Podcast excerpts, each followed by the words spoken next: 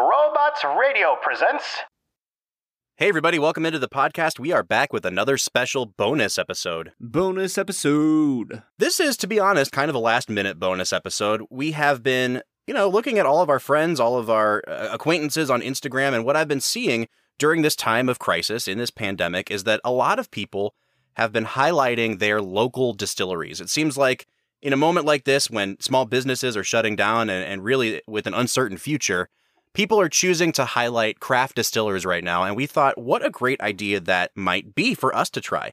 So what we're going to do today, Brad, is we've picked a couple whiskeys that actually I picked up when I was on a weekend vacation last year. We went to Erie, Pennsylvania just for the weekend, which is a beautiful area. Have you ever been there before?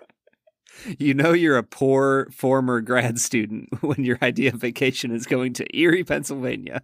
Dude, we have a toddler. We can't go very far. No, man. I don't blame you. I have been to Erie, PA once, and there's a state park right on the edge of the lake that has a lot of really beautiful beaches, and I played in an ultimate Frisbee beach tournament there over a whole weekend, and it was a blast. So yeah, I'm a big fan of Erie. It's a really cool area, and right over the border in New York especially, there's a ton of vineyards. It's really, really... fertile ground for winemaking, apparently. And a lot of these vineyards have also started to convert to making other things like beer and spirits. And so I reached out to a couple distilleries up there, and we were lucky enough to get samples from two distilleries. One of them is called Cart Horse Distillery, which comes from Edinburgh, Pennsylvania. And the other one is 5 and 20 Spirits, which is a small craft distiller that is making waves right over the border in New York. So we're going to try 5 and 20's bourbon and rye, and we're going to try Cart Horse's red wheat whiskey. And while we sip on these whiskeys, Brad, these small craft distillers, you and I are going to talk about our favorite local distillery, and then we're actually going to throw to some phone calls from some of our friends that come from the Instagram community, our Discord page, people who are calling in to highlight their favorite local spots. I think this is going to be a really fun episode, and hopefully bring some light to these smaller craft distillers that we all have around us. So, Brad, let's start with you. I know that we live in Ohio. Ohio is really starting to boom when it comes to distillers. We have high-end distillers now. We have really tiny, micro distilleries. You live in the Columbus area. There's a few around you that I know of, but what would be your favorite distillery in that area? Honestly, Bob, it can be hard sometimes to get out to all of the amazing, breweries and wineries and distilleries that are in, central Ohio and northeast Ohio. There's just a lot going on. But honestly, my favorite local distillery down here in Columbus has to be Watershed. It's one of the first distilleries to really open up in Ohio. If you go back, I was able to interview Josh Gandy, their director of beverages there, and we talked a lot about how the boom in Ohio for distilleries kind of started. That some legal precedents began to be changed, that the laws were being morphed so that we could actually have true distilleries, that we could have true awesome experiences at them. And Watershed was on the forefront of that. One of my favorite things that they make is their old-fashioned in a bottle. Bob, I am telling you, man, all you have to do is pour this bad boy out, and you have a beautiful bourbon whiskey that tastes like an old-fashioned. You don't have to do anything. All you have to do is pour it out, and your guests will be impressed. It's a really, really good whiskey. But yeah, the Watershed is just doing great stuff in the Columbus area, and I really love the whiskey they're putting out. That's awesome, man. Well, hey, why don't we throw to a voicemail and see where our first caller wants to highlight, Brad? Hey, guys. Austin here with Bourboneering to talk about one of my favorite local distilleries here in Gonzales, Louisiana. It's called Sugarfield Spirits. These guys are awesome. Two guys who helped my bourbon study out a lot with just tours and trying their product. Currently, they're making some fantastic rum, white rum, some funky Jamaican and Brazilian style rums. They are sourcing a bourbon, which, again, they have great taste in this sourcing, completely transparent about it. And they are working on making their own bourbon and other types of whiskey, single malt whiskey and all that. That'll be ready in a few years. But I definitely wanted to share them and shout them out because they jumped on as soon as this outbreak happened, they started making hand sanitizer. One of the owners is a doctor at a local hospital and immediately started making hand sanitizer, donating a bunch of it. And then finally, he's giving out to the public as well. All right, Brad, we are going to try the first in our series of three whiskeys here today. I want to start with this 5 and 20. This is just a really cool spot. It started off as a place called Mazza Wines. The family is this good Italian winemaking family. And their son, Mario Mazza, has just continued to add to his resume. He got a degree in enology in Australia. He was studying winemaking down there. He came back here, started up the distilling side of this whole production. And it's really cool to see how some of these craft distillers know each other, because when I visited, I took a tour with Mario. He showed me all around. We started talking about Sonoma Distilling in California. I had talked about how we just had them on the show. He said he knew the guy really, really well. And so when I went to leave, he gave me these 2 fifths of their product, and these are just in absolutely beautiful bottles. We have their bourbon whiskey and their rye. Right now we're trying the bourbon. Brad, I will say, as we try this bourbon, that the specs on it are that it is 70% corn, 15 rye, and 15 barley malt. So no wheat in this, and it's only aged for 24 months. So we're talking a straight whiskey. I have a sense that it's probably going to smell and maybe taste a little bit young. What are you picking up on this, Brad? Yeah, Bob, you're exactly right. The whiskey smells young. It has some interesting caramely notes. There's a little hint of vanilla, but there is that almost astringent young smell to it that you get when you only age a whiskey for 24 months. Yeah, absolutely. I will say, though, that like one of the things I do like about younger smelling whiskeys is you get these fruit notes that tend to dissipate with more aging. Like this one has some really, really good pear and citrus on it for me. I like the nose, but you're right, it does smell young. So let's give it a sip and see what we think. Honestly, I'm getting a little bit of pepper on it as well. Mm-hmm. Mm-hmm. Yeah, honestly, that note that I got at the end, the pepper, I don't know if it's just because I noticed it at the very end right before I tasted it, but that pepper is coming through really strong on the flavor and on the finish. Yeah, for sure. This definitely does taste young to me, Brad. It's really thin, and really the only characteristic that I'm getting is that spice. It has a lot of pepper notes on it, but there's not a lot of sweetness to it. I will say this. When I was at the distillery, first of all, Mario was one of the coolest guys I've ever been around in terms of distillery owners. He just showed me all around their brewery. He gave me a bunch of beer while we were touring. He told me, too, that his favorite product that they're producing is their rye. And their rye has actually started winning awards. And as far as I remember, you know, from last August, I really preferred their rye to their bourbon. The bourbon is not bad. I think it probably needs to be aged some more to really bring out some of that character. I'm really excited to get into trying this rye, though, Brad.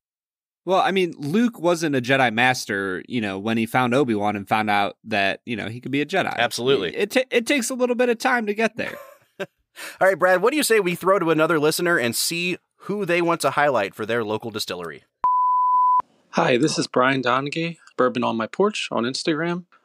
Currently, my favorite craft distillery that's somewhat local to me is Sagamore Spirits. They're located about 2 hours south of me in Baltimore, Maryland. I was supposed to be going down there for a tour, you know, back in March, but COVID hit. So unfortunately, we weren't able to make it down there. The two bottles from them that I've tried are their straight rye and double oak. Both are delicious. The straight oak, you know, has hints of herbal notes and mint, and it's super tasty, either neat or in a cocktail.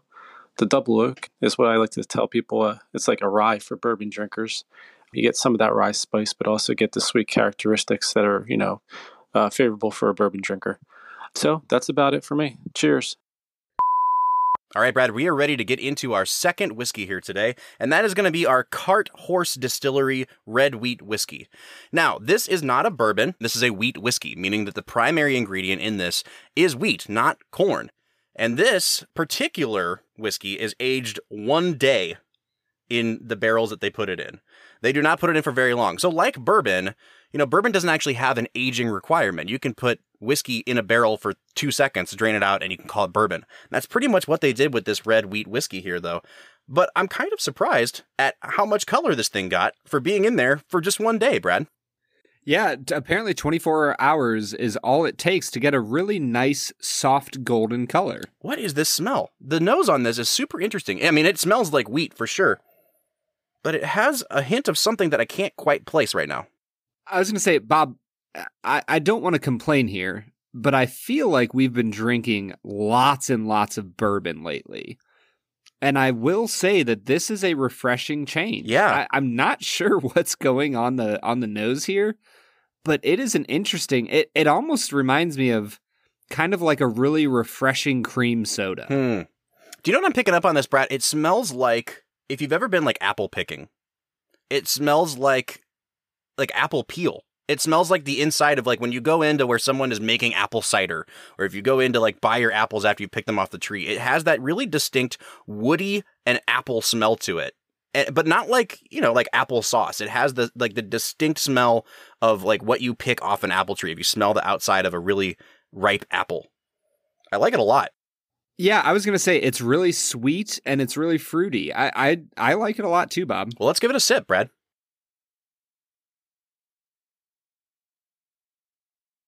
That's not bad. I don't mind this at all. It tastes like apple peel too. I get a lot of apple in this. I was going to say, this almost tastes like an apple cider version of whiskey. Interesting. Would you say that's a fair... Yeah, I mean, it's not flavored, though. Like, this is just naturally coming out of the grain. Yeah, no, I mean, and, you know, hopefully your apple cider isn't flavored either. But, yeah, Bob, I think it's an interesting flavor. I'm not jiving it with it very much. Interesting. I thought on the nose that I would like it. But as I drank it, on the palate, it kind of was like a sour green apple. And then it just finished more and more sour for me. And I'm not a big fan of this. This is a very different type of whiskey than we're used to drinking. I mean, this is not Irish. This is not Scotch. This is wheat whiskey. And I really, really like this. I'm kind of surprised by how much I like this, Brad. You know, I will say that we are always grateful when distilleries give us free product. And I reached out to probably 5 distilleries in this area, and 2 of them responded positively, saying, we'll give you a sample. It turned out that Cart Horse Distillery was about 45 minutes away from where we were staying, and so I drove an hour and a half round trip to pick up these samples from them. And look, they were generous enough to give us a sample, Brad, and I will never, ever complain about people giving us samples. But Bob, how big was that sample? I walked in, and they gave me one 50-milliliter sample to split between the 2 of us. And again, good stuff. I'm very grateful for it, but I probably would have preferred to have not made an hour and a half round trip to pick up this thing that I could have gotten for about $5 or less at a local liquor store. But Brad, I have to say, this kind of makes it worth it to me. I really like this product. I like it a lot more than I expected to for such a... This place was tiny, and what they're turning out is pretty unique.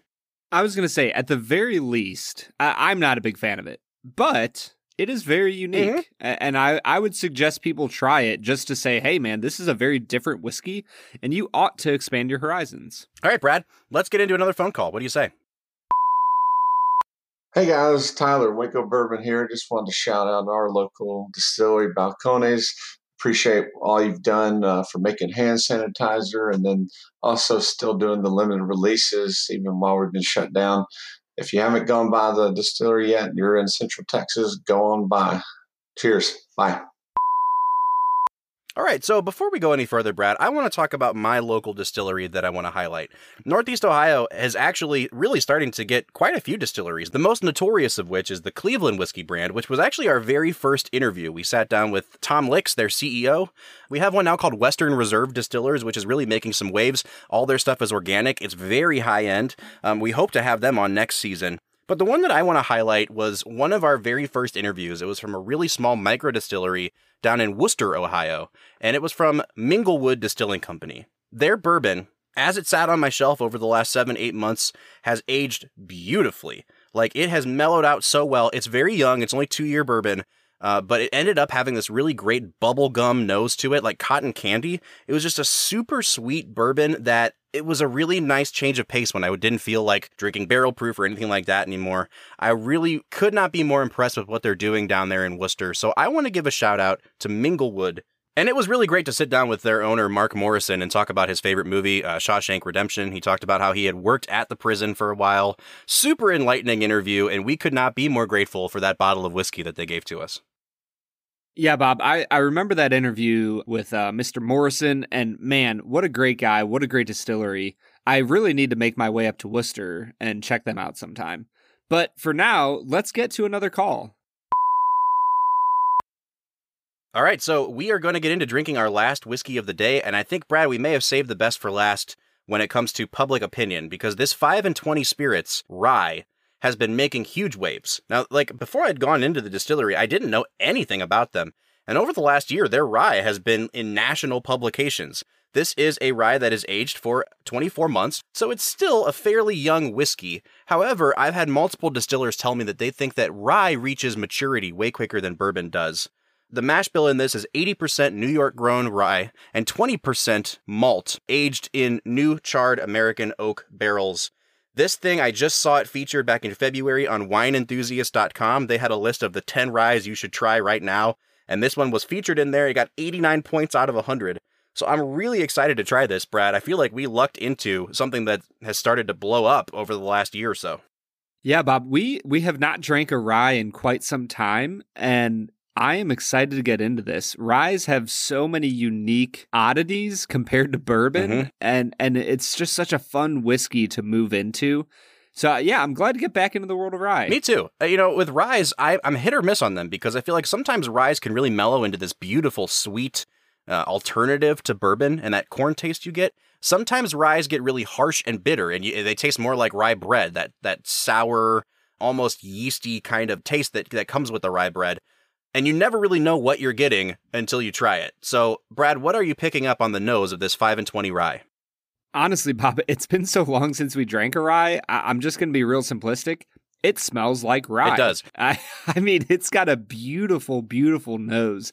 It's not overpowering, but it's just that hint of spiciness that attracts people to this type of whiskey. For sure. I mean, and if I could use a word to describe it, it smells kind of soft. It smells more florally. It smells more fruity. It doesn't smell like a really harsh, bitter rye, which I think really bodes well for this. Brad, I'm going to give it a sip. Oh, that's good. Oh, that's really good. That's some good whiskey. Holy cow. Up front of my palate, really sweet. Middle of my palate, you start to get the spice. Back end of the palate and the finish, you get the rye notes. Like, you taste the grain. And so it's like everything you want from a rye. Back to back to back. Sweetness is there, not super harsh. Spice is there, not super harsh. Rye flavor is there, not super lasting. Like, man, this is good. This might be the best rye I've ever had. I'll tell you what, like, I do like some variety in my ryes. I really liked the few rye that we had, which I think was way more soft, definitely had a younger taste to it, but was more floral in character. This has a little bit of it packs a little bit of a punch. It's got some spice to it.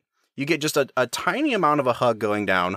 It is 90 proof, so it's not like it's been watered down, you know, beyond belief, but it's a manageable proof. Yeah, Bob, honestly, I think that this is one of the best balanced whiskeys I've ever had. Mm-hmm. There's a lot going on in each, you know, quadrant as far as taste and nose and finish. But man, oh man, it's good on around every corner. It continues to surprise me for being a 2-year rye. And honestly, even now, you know, the last sip I took was about 30 or 40 seconds ago, and I'm still just getting this little hint of spiciness at the bottom of my throat that's just pleasant. It's very warming. Like, it almost feels like, I don't know how to describe it, Brad, because I feel like it's bright enough to be like a summer whiskey, but it has that warming effect that you want in like a winter whiskey. This is just something that I would pull down off my shelf at any point in the year. I will say, I would not use this as a mixer. At 90 proof, it is still kind of thin, and I think that the notes that you get on it are subtle enough that you don't want to cut them with something else, or it's really not going to stand up in a cocktail. I would totally agree with you, Bob. There's a lot of subtlety going on in this young whiskey that you don't want to mess up by mixing it with anything else. Well, Brad, this has been really fun. It's been good to hear from some people about what their favorite distillery in their area is. I hope that we can all give some local distilleries our business as we continue to get through this new reality that we have with this COVID crisis. I'm happy to shine a light on Minglewood and on Watershed as well. Yeah, I think one of the things that I've learned throughout this, you know, pandemic and kind of the crisis that's going on is just how important it is to believe in local people, to build relationships with people in your close geographic region, and to be present in their lives. And I think that distilleries can play a large part in that. You know, if you live near a local distillery, go check them out. Go on a regular basis. Buy their whiskeys. Get to know the people there. I think you'll be surprised at how those relationships continue to sustain us throughout our lives. Just find people who help you understand who you are And I think you'll be pleasantly surprised with some of these local distilleries. Well, that does it for us today. We are so happy to be able to talk to you guys again. We will be back on Monday with a regularly scheduled episode. But until that point, it's time for us to sign off. For the Film and Whiskey Podcast, I'm Bob Book. I'm Brad G. And we'll see you next time.